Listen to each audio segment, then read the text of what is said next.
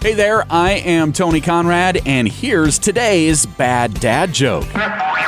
Why does a milking stool only have three legs? Because the cow has the udder. oh, another silly joke for you.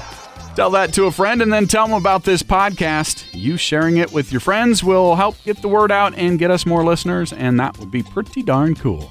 I am Tony Conrad. I do want to thank you for listening and remind you to come back again tomorrow for another bad dad joke.